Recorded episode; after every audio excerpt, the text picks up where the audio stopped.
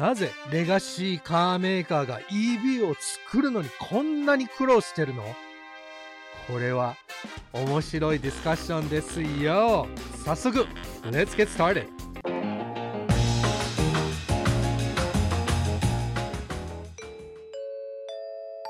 レシちゃんはハワイ育ちのバイリンガルテスラエヴァンジェリスト。アメリカからタイムリーなテスラニュースをお届けします。たまに変な日本語だけどそこら辺は許してね。最近この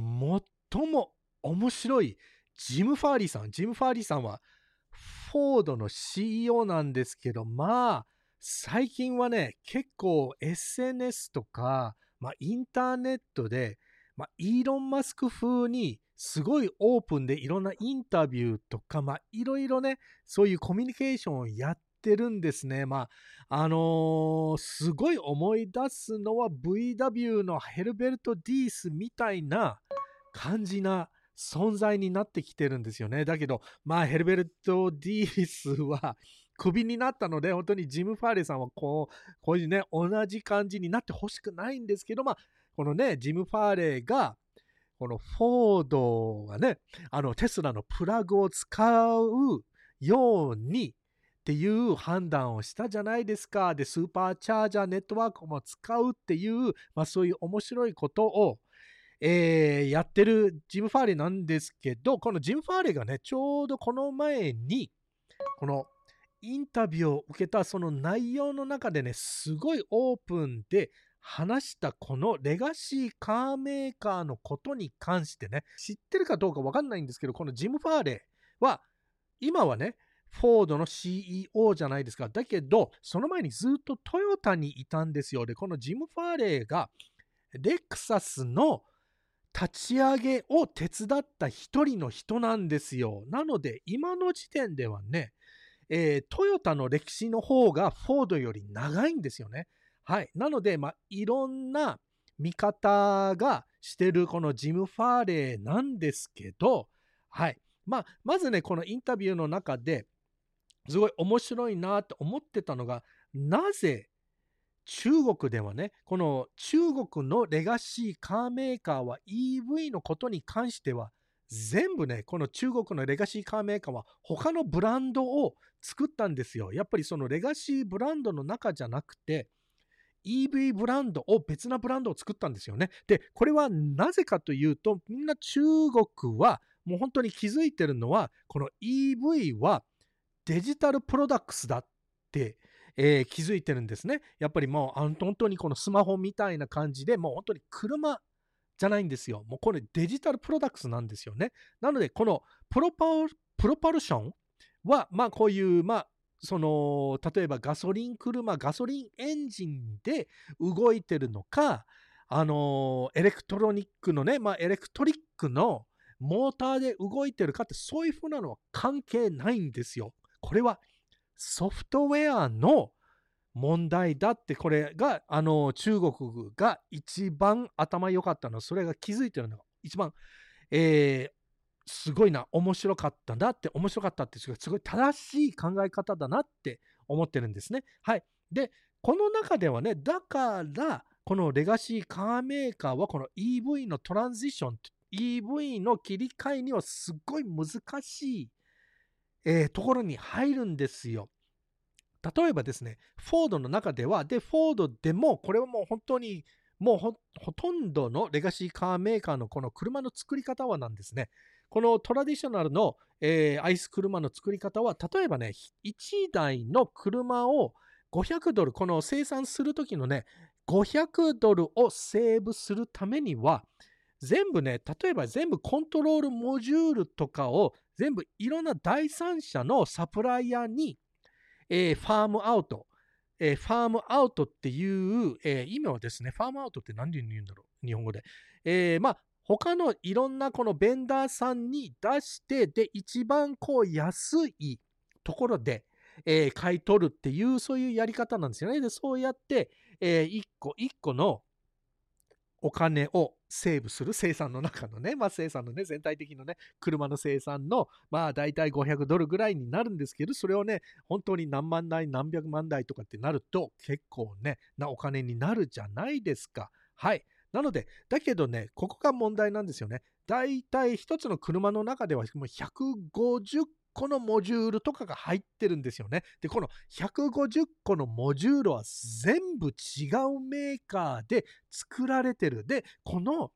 150個のモジュール違うメーカーで、えー作られてる全部ね、1個1個のモジュールのソフトウェアも全部違うんですよ。はい。で、この全部違うからこそ、1個1個のモジュールが全部ね、えっ、とね、モジュール同士に話し合いできないっていうことなんですよね。例えばね、フォードがね、えーまあ、シートコントロールモジュールのソフトウェアをちょっとね、なんか書き換えたいことがあったとしたら、フォードが、例えばこの、あの、フォードはね、ボッシュっていうメーカーを使ってるんですけど、ボッシュに許可を取りに行かなきゃいけないんですよ。なぜかというと、このボッシュのソフトウェアは、このボッシュの IP なので、あのーまあ、著作権とかね、その権利がボッシュが持ってるから、フォードがね、勝手にソフトウェアをいじれないんですよ。それを1個1個150個のモジュールの中で、まあ、本当に全部 もう本当にね、もうわけわかんなくなるなりますよね。これも全くそうなんですよ。フォードの中でもわけわかんないんですよ。はい。で、このね、あの、150個の、えーモジュールで、それで本当にね、何百ラインの、何百万ラインのコードの問題っていうことでもう本当にもうすごい混乱する感じなんですね。なので、まあ、フォードは判断したのは、今度セカンドジェネレーションの EV プラットフォームでは、もう全部フォードがコントロールするっていう判断をしたんですね。はい。で、そうなると、フォードが全部、えーこのソフトウェアを書く、作るっていう、開発するっていう意味なんですね。だけど、フォードはね、レガシーカーメーカーはソフトウェアコードなんて書いたことないんですよ。なのでこれがね、フォードもレガシーカーメーカーもね、こういう風なね、えーソフトウェアコードの開発を始めるのが全くこの歴史の中で初めてなので、そこですごい苦労してるっていうことで、はい。で、まあ、それも、まあ、えー、まともね、あの、フォードがね、今、こうね、すごい苦労してるところなんですね。なので、えージム・ファーレーが、このフォードのビジネスを、あの、この車のビジネスをスプリットしたんですよね。やっぱり、アイス車のビジネスと、えーこの EV のビジネスとかね、ソフトウェアビジネスとかね、全部ね、スプリットしたんですよね。はい。もうずっとね、このジム・ファーレーもね、いろんなこのレガシーカーメーカーのエンジニアをこういうふうなことにすごい苦労してて見てて、これはね、これはダメだなって言って、やっぱりソフトウェアはソフトウェアのエンジニアを書かなきゃいけないって。で、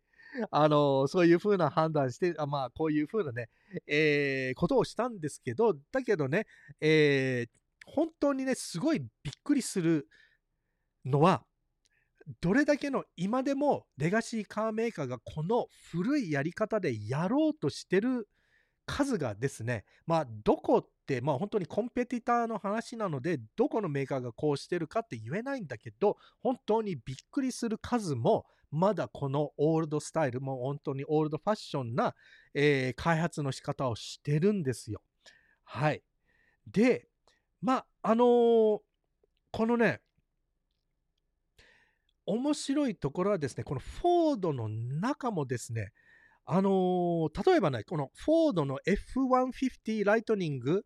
えー今のね、本当にベストセリングピックアップ、えー EV のピックアップトラックなんですけど、このね、すもうすごいもう最ものね、えーフォードの中で一番大ヒットしてるんですよね。例えば、まあ、あの、すごい EV に売れてるノルウェーでも、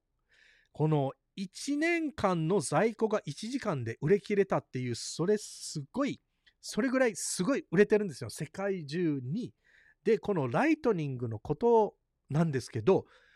このフォード、最初に開発し始めた時に、ジム・ファーレーが、えーちょっとね、えー外から見てたっていうか、まあ、フォードの CEO なんですけど、この一番まあびっくりしてたところが、このフォードの会社の中からでも、どれだけ pushback があった、 pushback があったっていう意味はですね、どれだけこの社内の中でも、このプロジェクトを殺そうってしようとしてた人たちがいっぱいいたんですね。はい。で、なので、このジム・ファーレーはね、このライトニングの、えー、ま、開発チームはチームエディソンって言うんですけど、このトマス、えー、トーマス・エディソンのエディソンなんですけど、チームエディソンをね、もう本当に別なビルに、えー、入れて、その開発を、えー、こう進めたんですね。だけども、で、そこであのチームエディソンをね、あのダイレクトにジム・ファーレーに、えー、の下に働くっていう感じに、えー、そこまでしなきゃいけなかったんですね。だけど、もう本当にね、ファーレーもね、すごい、すごいなーって、えー、思ってたのは、もう本当にどれだけ、このフォードの中でも、このチームエディソンが潰し、潰そうとした人たちがどれぐらいいたかって、えー、いうのが言ってたんですね。えー、なので、まあ、このフォードみたいな会社もこういうふうな、えー、考え方もあっ、まあ、フォードだけじゃないと思うんですよね。本当にこのレガシーカーメーカー全部全部こういう考え方の人がいっぱいいると思うんですよね。はい。なので、まあ、この、いろいろね、この EV へのトランジッション、この、この世界が変わっていくところでね、まあ、フォードの中では、ジム・ファーレーの見方では、このすごい大きいチャンスなんですね。やっぱりもしトヨタがこの EV の、えー、切り替えにはすごいこう苦労してたら、あのー、そのね、もう最も世界で一番大きいカーメーカーのトヨタがそうやって苦労してたら、このミディアムサイズのフォードがチャンスだと思う思うんですね。で、そういういろんなこのマーケットにはもうフォードがもう手を出さないようになったのがこの EV になったらもう最ものこオープンマーケットになり始めたからこの medium size のフォードでさえこれがまあリーダーがちょっとね転んだらこれがチャンスだってこれ追いつけるっていう風に、えー、ジム・ファーリーが見てんですよねだからこの、えー、EV マーケットは本当に big open market だからこういうオープンで考えてる、ジム・ファーレみたいな考えてる CEO は、まあ、今でもちょっとね、少ないんですよね。で、まあ、前にね、最初に言ってたこの VW でもこういう風な考えてた CEO もちゃんといたんですけど、中でやっぱりいろんなトラブルがあって、やっぱりそのね、古い人たちが VW, VW の中では勝ったことになるんだよね。やっぱりあのディースが、まあ本当にこれ VW としてはもう本当にやばいなって思ってたんですけど、ディースが、えー、クビになって、だからそういう人たちもね、フォードの中でもね、そうやって力が、そこまで力がなければいいんですけど、本当にジム・ファーレーは、やっぱすごいなって思うんですね。なので、このレガシーカーメーカー、そこにいるレガシーカーメーカー、誰も絶対この動画見てないと思うんですけど、本当に、本当に頑張ってほしいな。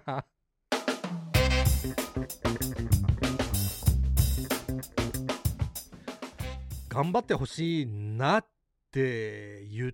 てもね、まあ本当にね、もう前の動画もね、もう何回も何回も言ってるんですけど、繰り返してるんですけど、レスちゃんはね、えー、日本が大好きじゃないですか。なので、日本の車の、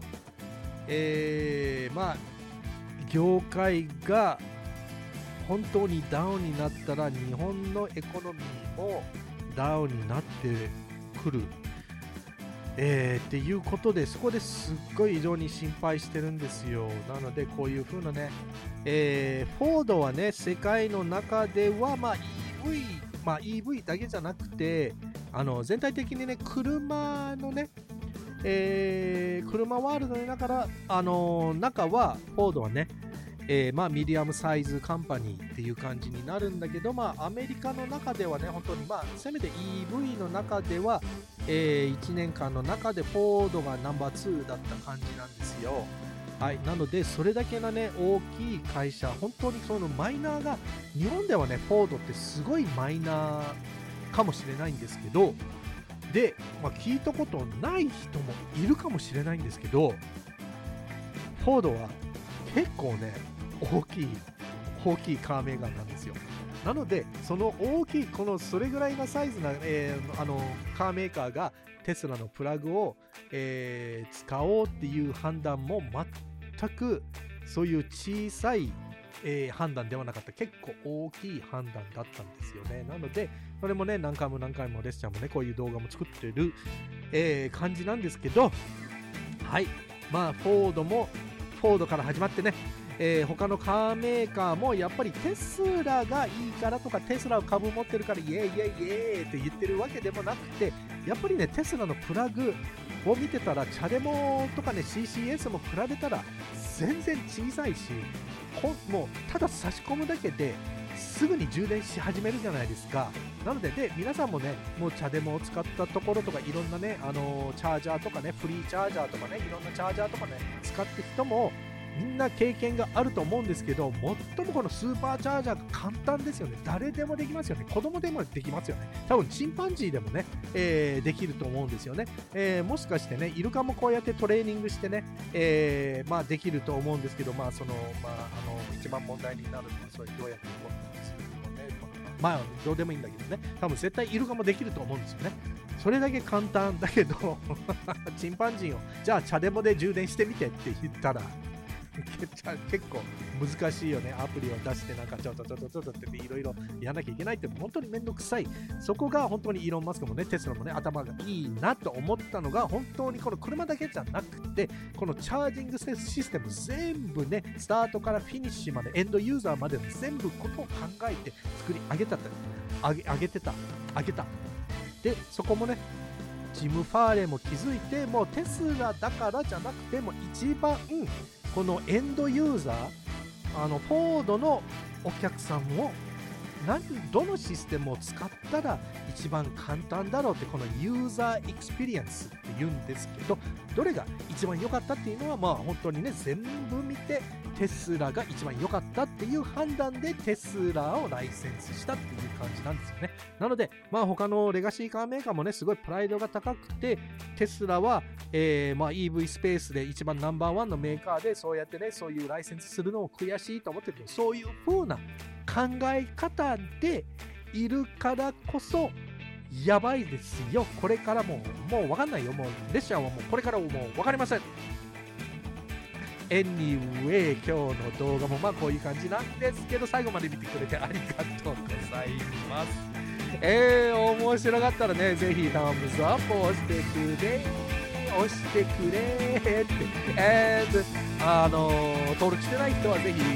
登録してくださいね。はいそれでは皆さん次の動画で。See you